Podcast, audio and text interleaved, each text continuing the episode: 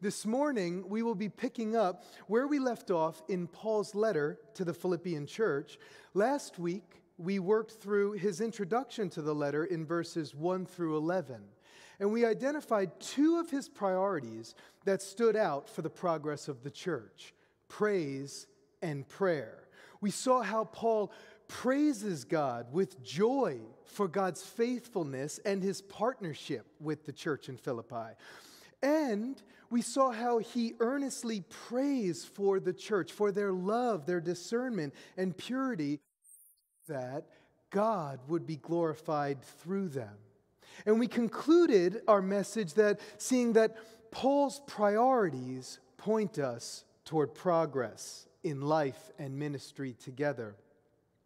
In this next section, we'll gain a deeper understanding of Paul's current circumstances in prison and glean wisdom from his update to the church. Remember, this is a missionary report. So, imagine with me before we enter into the text. We send a worker to the field, and he is on the move, abounding in fruit, making disciples, planting churches, and then we get word he's in prison. Oh no. What's going to happen to him? What's going to happen to all his good work?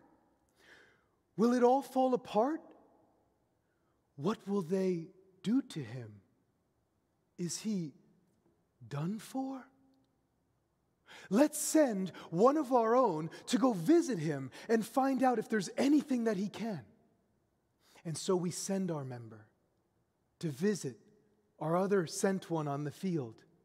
And we wait and wait and wait.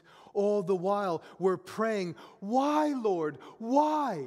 How can this happen? Your servant, he's so faithful. How can this happen?" And then finally, the member returns. "How is he? Tell us. How were things? How is he doing?" I have a letter from Paul himself. Gather the church. Let's read it aloud. We read through the introduction last week, and we will enter into the body of the text in verse 12.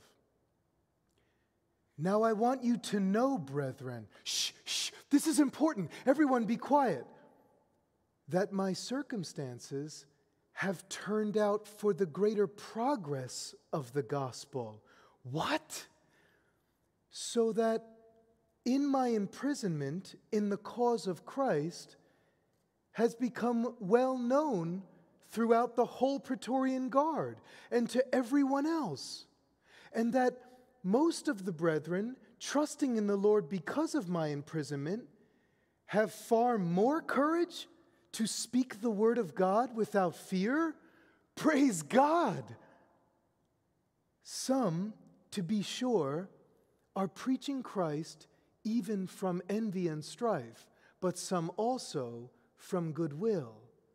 The latter do it out of love, knowing that I am appointed for the defense of the gospel. The former proclaim Christ out of selfish ambition, rather than from pure motives, thinking to cause me distress in my imprisonment. What then? Only that in every way, whether in pretense or in truth, Christ is proclaimed, and in this I rejoice." Let's pray. Lord Jesus, help us by the power of your Holy Spirit and through your word.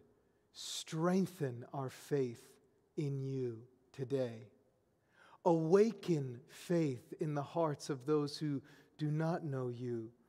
Lord, fill us with power and joy and confidence in you, that we would live boldly for you today and for the rest of our life, we pray. In Jesus' name, amen. The initial receipt of this letter probably caused a similar, surprisingly encouraged response from the church body. Their beloved brother Paul is in prison and says, "I rejoice." This would have been surprising to them because that phrase there, "turned out," literally reads "instead," or "rather than what you would expect from my circumstances," he's saying. You would think that my imprisonment hindered the ministry, but oh no, it's advanced the gospel. Paul wants them to see that what appears to be a bad thing is actually a good thing. How? Because God is using it. Paul wants them to see and understand this reality through his perspective. Receiving this news and perceiving Paul's circumstances and ministry through his perspective would have been all the more paradigm shifting for the church in Philippi. But it's important for Paul that they understand his perspective for their progress. In our passage this morning, we will see that Paul's perspective points us towards progress. During our study, we'll examine three things with respect to Paul's perspective. What shapes his perspective? What does it look like to navigate life and ministry through his perspective? And how do we gain the same perspective on life and our faith? Okay, so what is it? What does it look like? And how do we get it? Now, in order to identify what shapes Paul's perspective, it's important that we take a big step back and understand something about him that he already stated about himself in the letter. He is a servant of Christ. He has come to know and embrace the fullness of who Jesus is and all that he's done for us. For Paul, as recorded for us in Acts chapter 9, his whole life was flipped upside down when he encountered Christ. His paradigm of understanding life and faith in God was shattered when he met Christ, because he came to terms with the real kingdom of God at hand. You see, several hundred years before Paul, the city of Jerusalem was at the center of the kingdom of Israel, the place where God dwelt and reigned over his people. The people of God believed that he would expand his reign over the whole world from the center of Jerusalem. But the people of God rebelled against him, turning to their own ways, and God brought judgment upon them. The city and kingdom were destroyed, and the people were taken into exile in foreign lands. This is all recorded in the Old Testament for us. It's the story of the people of God, the people of Israel. Now, in exile, the people of God, in great despair, wondered if they would be utterly forsaken by their God. And the prophet Isaiah prophesies about this in chapter 52 of his book, and notes how one day a messenger will come, bearing a gospel, or good news, that the God of Israel still reigns over his people, and that one day their king would return to the city and take up his throne again. Isaiah notes in this prophecy, "How beautiful are the feet of those who bring good news." Now, this term gospel or good news throughout Scripture is typically associated with the announcement of the reign of a new king. And several hundred years after Isaiah's prophecy, Jesus arrives And the New Testament records for us that he begins his earthly ministry by announcing good news, that the kingdom of God is at hand. And everyone is confused. Is he the messenger? Who is this guy? What made his gospel even more confusing is that the way that he taught God's reign in the kingdom of God was upside down from what everyone expected or had thought. It was an upside down kingdom from the perspective of the world. Everyone knows that any real kingdom advances in power and might and domination. But Jesus taught that the greatest in the kingdom of God was the weakest, the one who loves and serves the poor. He taught that advancement in the kingdom of God comes not by conquering your enemies, but by loving and serving them. It was upside down. This is why Paul, before his conversion, persecuted followers of Jesus, because he rejected such a backward paradigm for his faith in God, and because he hated Jesus himself. Jesus not only announced that the kingdom of God was at hand, but he also announced that it arrived with him. He claimed to be Israel's long-awaited messenger and king.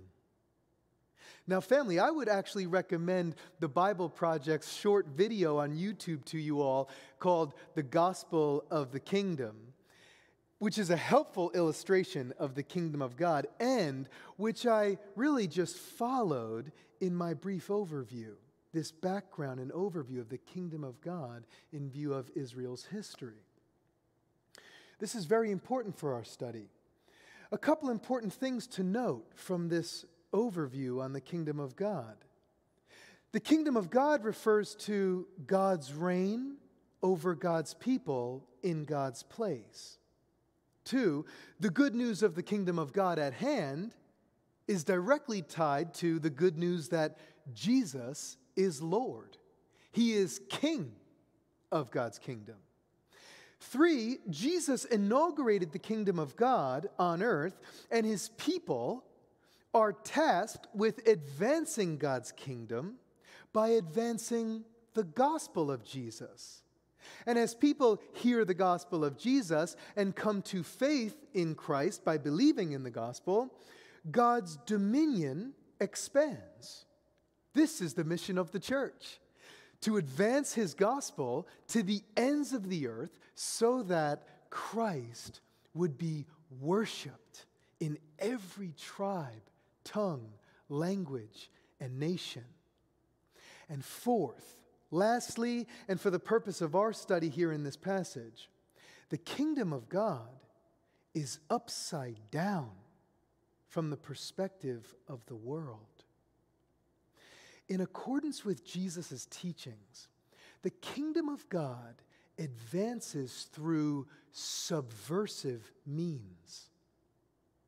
Where the kingdoms of the earth advance through power, strength, control, and riches, the kingdom of God advances through service, humility, and sacrifice, so that we show the world and the powers in the spiritual realms that the surpassing power of kingdom advancement comes not of ourselves, but from God.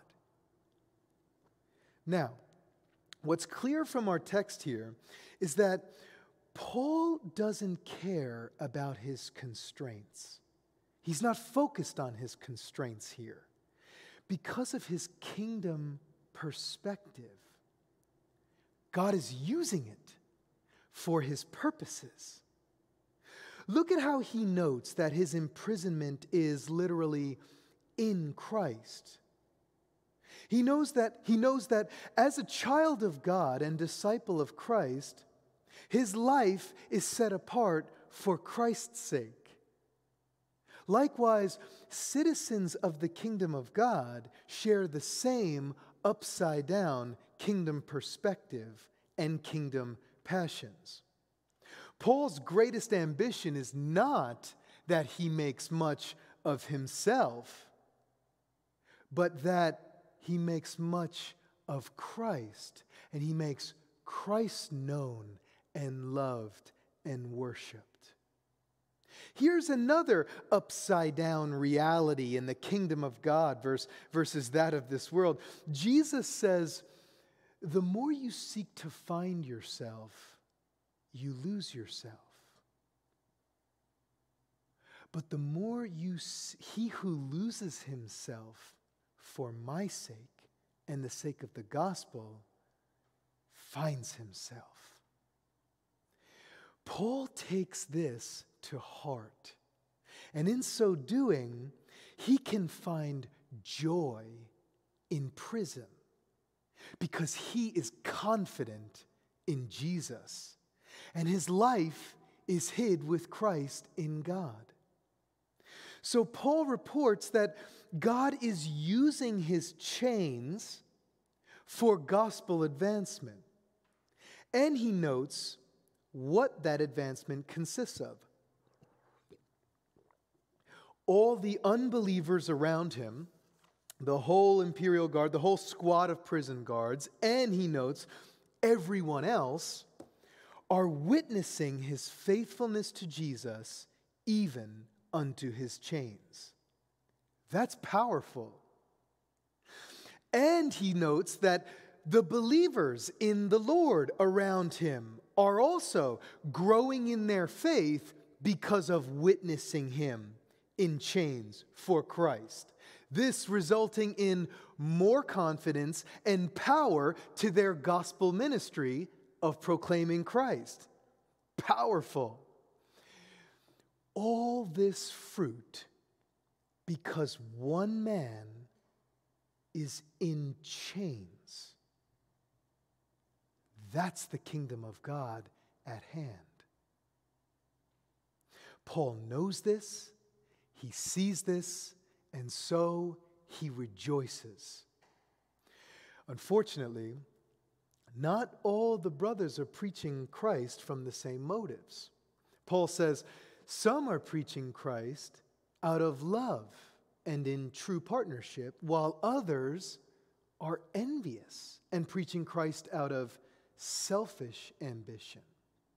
He says, these guys are trying to cause me distress in my imprisonment.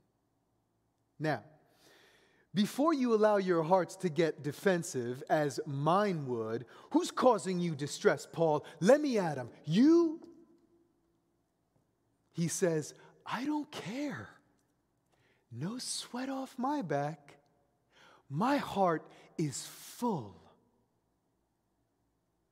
They're preaching Christ. That's all I care about. I rejoice over here. Yes, and I will rejoice. Look at verses 19 and 20.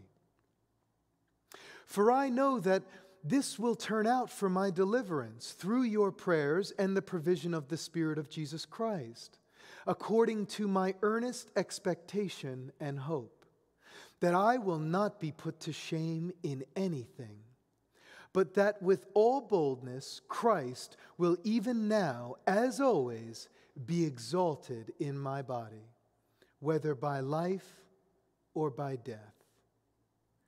He's confident that he will be delivered from his circumstances because he's confident in the prayers of the church and provision of the Holy Spirit.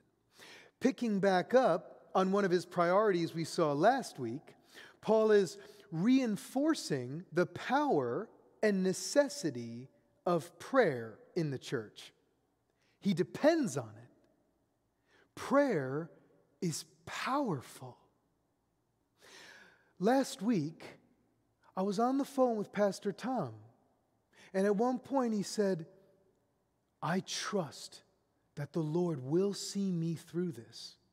He said, I feel like Paul in Philippians 1, and I know that God will hear their prayers. We will trust in Him. E.M. Bounds, in his classic Power Through Prayer, writes, units of prayer combined, like drops of water, form an ocean that defies resistance. No force can resist, because it's the Spirit of God who works the deliverance and the wonders of God in our life and our ministry together. Amen? Just in case we didn't get Paul's perspective and passions from the previous verses, he reinforces for us, there will be no loss for me, no shame coming this way, because one way or another, regardless of my outcome, Christ is magnified through me. And in this, I will rejoice. Family, we are seeing what it looks like to navigate through life's circumstances with a kingdom perspective. It consists of making Christ known as the chief ambition in life. It consists of perceiving our circumstances at times with an upside-down framework, trusting that God is at work in all our circumstances for good. Not that we desire pains and suffering, but that when they come, and they will come, we can see God's value in them and His faithfulness. Elizabeth Elliot, wife of a Christian martyr, Jim Elliot, who gave his life for Christ in ministering to a tribe in Ecuador, notes in one of her diaries after she lost her husband, my secret is Christ in me, not me in a different set of circumstances. We trust in the one who began a good work and will see to its completion. Earnest expectation and hope, Paul says.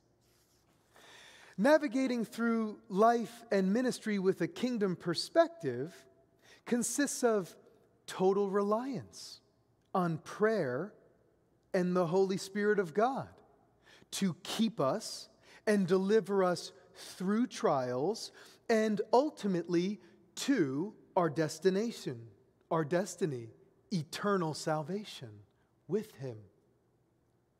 Now, where these things lack shows us that we are likely relying on our own understanding, seeing and perceiving reality through our perspective, which will also likely result in disappointment, feelings of failure, lack of value, and fulfillment.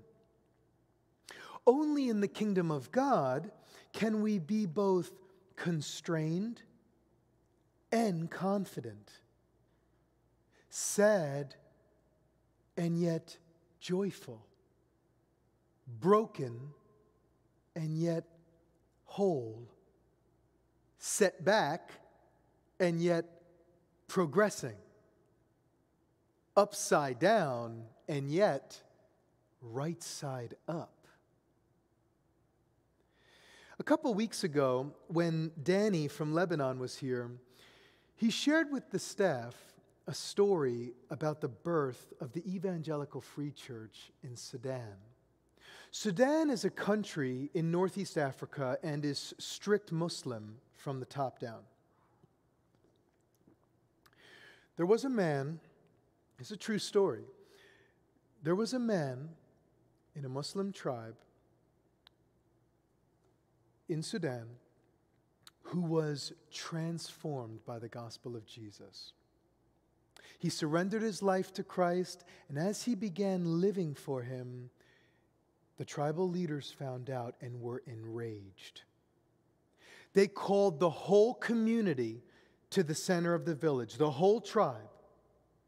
They dragged him out, and I want to be sensitive to who's in the room right now. They knifed him repeatedly unto his death. So tragic, so heartbreaking. Now, while the chief leaders were executing him in the center of the village, something else was happening. His mother represented that as she watched on, she did not see her son, but Jesus himself in her son's place. A vision came over her that she could not shake. She shared that she couldn't not see Jesus in her son's place during his execution.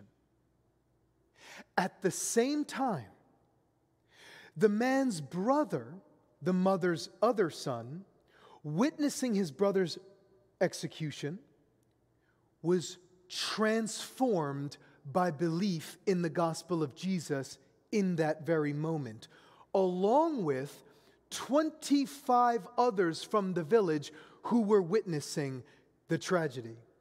27 people came to Christ that day, and the Free Church of Lebanon, connected with the recently converted brother, took him on to full-time support, and through the 27 born of God that day, the Free Church of Sedan today now consists of over 1,000 worshipers of Jesus.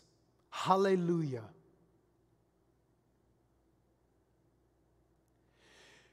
How beautiful are the feet of those who bring good news.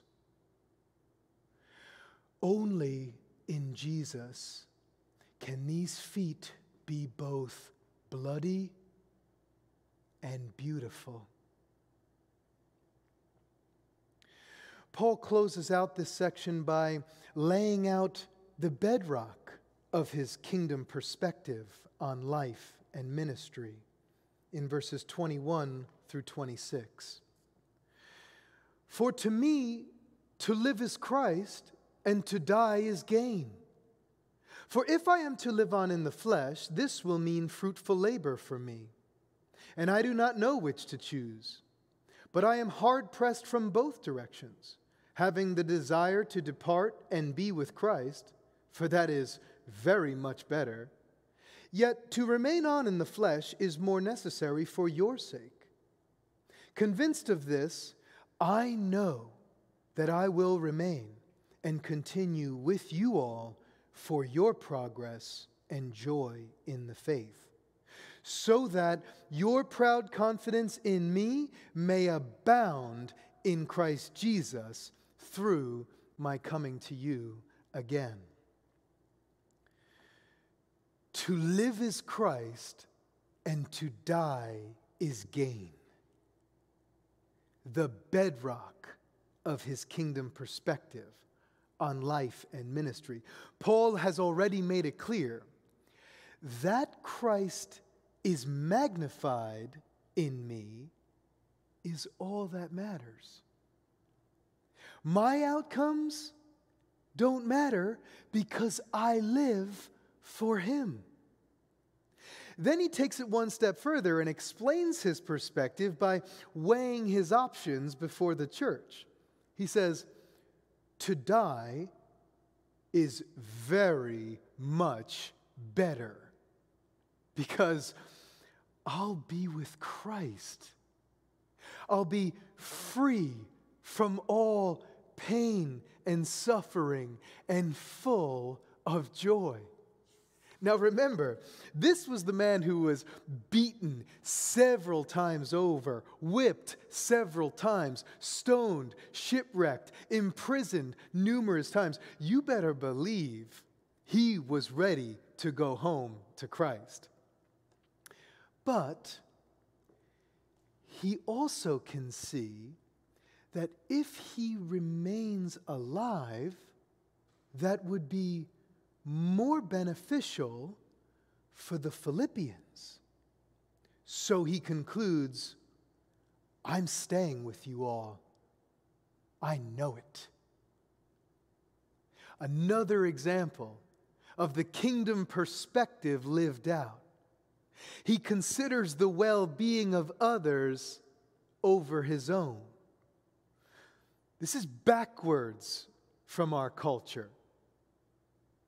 The culture in our world, in our country, is my gain at your expense. The culture of the kingdom of God is my expense for your gain. For Paul, this is another no-lose proposition because of his perspective. To live is Christ and to die is gain. These are my two options. Praise God.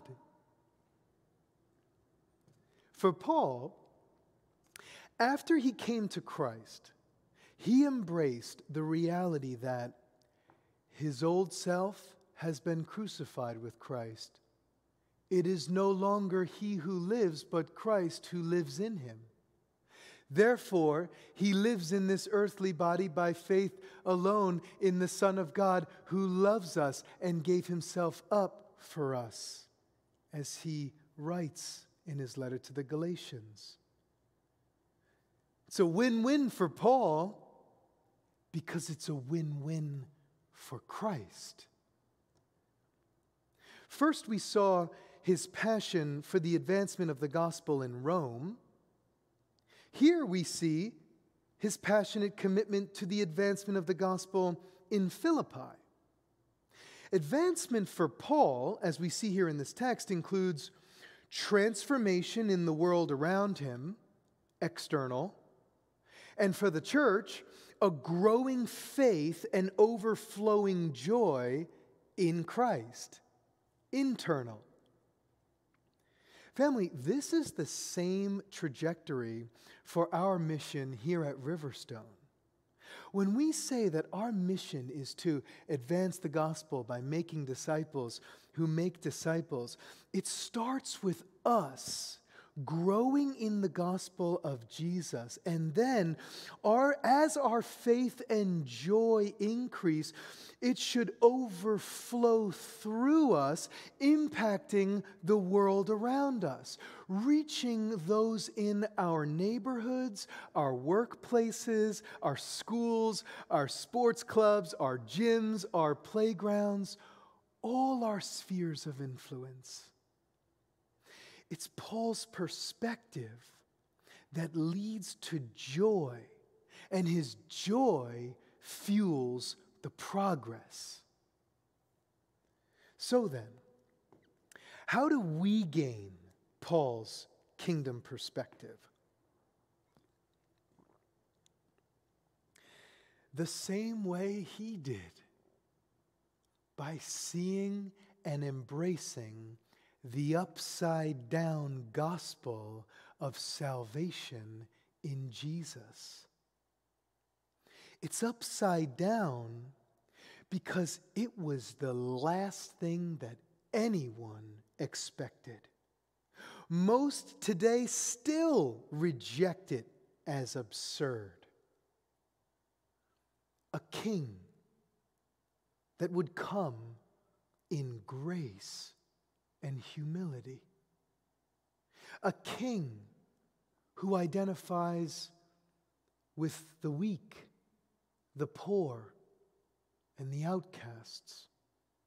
a king that would be crowned, not with gold and precious gems, but with thorns. A king that was robed not in precious furs, but in a garment that was ripped off and taken. A king that was lifted up, not to a throne, but to a cross. A king who came not to be served, but to serve and give his life as a ransom for many. The crucifixion of Jesus was the great upside-down event that changed the course of history. Those who loved him looked on him with tears in agony and despair on the cross as they watched the greatest tragedy in the history of the world. And yet, they were also looking at, directly at, the greatest victory, the greatest act of power and dominion there ever was. He conquered the greatest and most powerful enemy of humanity, sin and death. His death for our eternal life by faith in him. Through his suffering and death, God kept him and delivered him through his resurrection, and he ascended into cosmic exaltation at the right hand of God in the kingdom of heaven, where he indeed was enthroned. And now, at the name of Jesus, every tongue will confess and every knee will bow one day that Jesus, confessing that Jesus is indeed Lord. Jesus reigns over all. Do you believe that? Believe and receive forgiveness of sins, new life in him. And this level of security. Because of Paul's kingdom perspective, he was able to turn his constraints into confidence. What does this look like in our lives? This could look like a variety of things. Maybe for some of us, our physical or emotional well-being is impaired right now. Can we see God's faithfulness in it? Can we see through our brokenness and cling to our wholeness in him? Maybe you've lost a loved one recently or are preparing to let go in this life of a loved one. Can we see that he is our friend and bridegroom who will never leave us and is always with us? We have a friend that sticks closer than a brother. Maybe there's a setback at work or economically in your household. Do we see in his word that he tells us our days were written out before they ever even come to be? He knows. He knew. So, what does he have for you now or in this season? He has works prepared for you to walk in for his glory and your joy. Can we see that? Maybe there's just been so much suffering in your life that it is too difficult to see anything good come out of it right now. Can you see what Sinclair Ferguson once said? The reality that God is making us like Christ the same way He made Christ like Christ. Through suffering and hardship, we too, with Him, will enter into glory and exaltation. We identify with Christ in His suffering. We too will identify with Him in His glory and exaltation. Maybe you're experiencing frustrations or strains in ministry here at Riverstone. There's a number of areas of ministry that need to be rebuilt and revitalized in ways after these last 2 years. How do you view that? Is this a point of frustration or disappointment? Or is it an opportunity for growth and your participation in progress? Maybe things that used to be running well here that you enjoyed are not running at all right now. Or maybe they've changed over this last year. What if some things are changing? You may have heard it said, change is inevitable, but progress is optional. I will rejoice, Paul says. Can you see that God is still with us? Can you see that you are here because He brought you here and has a purpose for you in and through and with this body? What if He's waiting for you to prioritize His work so that He can show you where true riches are to be found, where your true fulfillment and satisfaction is to be found? What if He's brought us all to a new place together this season where He wants us all with one heart to call out to Him in prayer, trusting Him and watching Him, that He will bring about a powerful work among us? Do we believe that He still works like that? Do we really trust Him?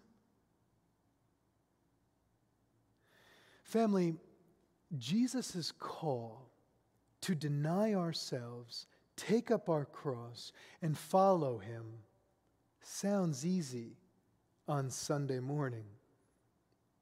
Yet, this is no easy way to live out our faith in life and ministry, especially when we find ourselves in difficult circumstances. So as we seek to advance the gospel together, and advance together in the gospel in this season ahead, we need to be prepared and know that we will encounter difficult circumstances, hardships, conflicts, setbacks, change, loss. And when we feel the weight of life and ministry on our shoulders, whether that be individually or together, so heavy to the point of despair at times, we will have to make a decision. Will we trust in our own perspective and understanding? Or will we trust that God is who He says He is and will do what He has promised? Family, let's trust in Him together and press on in this season ahead, faithfully trusting in Him and trusting that He will bring about a powerful work in us and through us for our joy and for His glory. Amen? Paul's perspective points us toward progress. Let's pray. Lord Jesus, thank You that Your word serves as the lamp unto our feet and the light unto our path. Lord, thank You for Your Holy Spirit, or Your Holy Spirit, which makes Your word into life in our hearts, Lord, that we grow in the grace and knowledge of our God through the Spirit of the living Christ living in us. Lord, help our unbelief. Lord, for those who do not know You here among us, we pray that You would help us to see and behold the beauties of the riches of knowing You, all that You've done for us, and the riches of the inheritance of the saints, and our life and prosperity in You together. Lord, awaken faith among us, strengthen our faith, and Lord, send us out as Your agents, bold as lions, gentle as lambs, and not letting anything resist or put us to shame, because our confidence and our trust is in You. Lord, we trust You, we love You, and we long to live for You, that You would get the glory in all that we do. In Jesus' name, amen.